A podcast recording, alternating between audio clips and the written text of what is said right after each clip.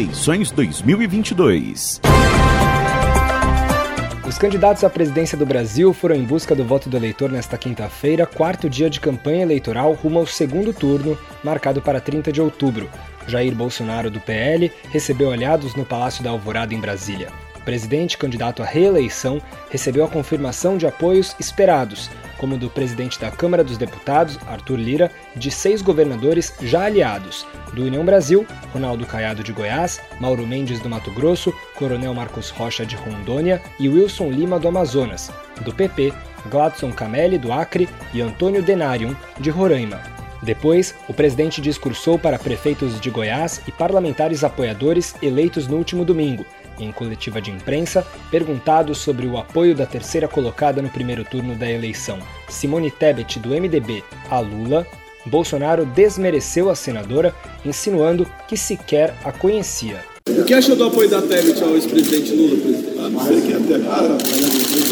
No final do encontro, a primeira-dama Michele Bolsonaro discursou classificou a eleição como uma guerra espiritual e pediu perdão pelos palavrões do marido. Obrigada àqueles que vieram de longe, Caiado também, que a Gracia não estava presente para ouvir meu marido falando da sua postura no Congresso.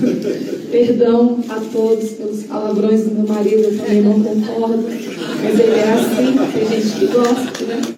À noite, Bolsonaro fez campanha em Belo Horizonte. Na capital mineira, cumprimentou apoiadores na rua e se encontrou com empresários em um auditório onde fez discurso. Na ocasião, anunciou a criação de um programa da Caixa Econômica Federal para renegociação de dívidas de inadimplentes do Banco Estatal. A senhora Daniele, presidente da Caixa, acaba de anunciar um programa chamado Venha para o Azul, onde 4 milhões de pessoas físicas e 400 mil empresários que, porventura, tenham dívida lá, possam renegociar essa dívida com abatimento de até 90% do principal. Até então, o programa de governo de Bolsonaro não detalhava a proposta para os brasileiros endividados. Rival do presidente no segundo turno, o ex-presidente Lula vem prometendo renegociar dívidas de famílias de menor renda. O petista insinuou que Bolsonaro copiou sua proposta. Lula do PT começou a manhã desta quinta participando de um comício na cidade de São Bernardo do Campo, na região do Grande ABC, em São Paulo. Depois, de cima de um carro de som, discursou para apoiadores. O ex-presidente criticou o desrespeito de Bolsonaro com as medidas de proteção contra a Covid-19 e o corte do atual governo no orçamento do Ministério da Educação anunciado nesta quinta. De acordo com as universidades federais, o contingenciamento no valor de 2 bilhões e 400 milhões de reais pode interromper as aulas e afetar bolsas de estudo e contas de luz. Lula também criticou uma fala de Bolsonaro em sua live da última quarta, quando disse que os governos do PT fizeram do Nordeste uma região de analfabetismo e falta de cultura. O petista disse que Bolsonaro desrespeita os nordestinos. O ódio que o presidente verbalizou ontem, dizendo que eu ganho as eleições no Nordeste porque o Nordeste é analfabeto, ele não sabe que o Nordeste era analfabeto por causa da elite brasileira que era ignorante e não queria que o povo pobre do Nordeste estudasse. Reportagem do jornal Folha de São Paulo mostrou que, após o primeiro turno, uma série de apoiadores de Bolsonaro dispararam ofensas contra os nordestinos pela internet.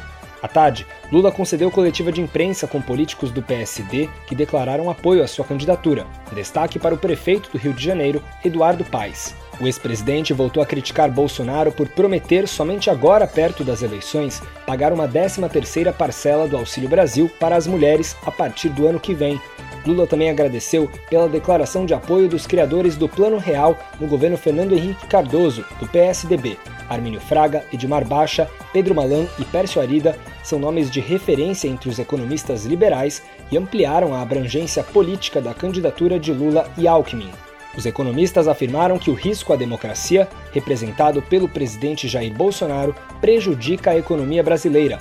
Lula destacou a importância da democracia para a construção de uma sociedade pacífica. Tem uma coisa sagrada que nós precisamos recuperar, uma palavra mágica chamada democracia, que é o regime mais difícil de ser exercido, porque ele exige a convivência com a contradição. Ninguém precisa ser da mesma religião, Ninguém precisa ser do mesmo clube de futebol. Mas seria muito triste o mundo de iguais. A gente não quer o mundo de iguais.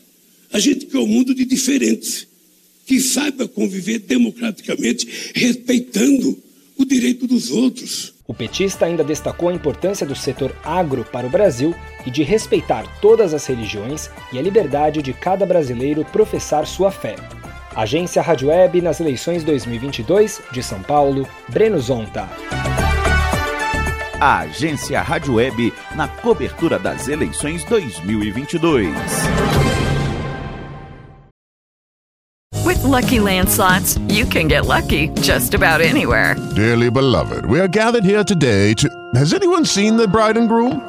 Sorry, sorry, we're here. We were getting lucky in the limo and we lost track of time.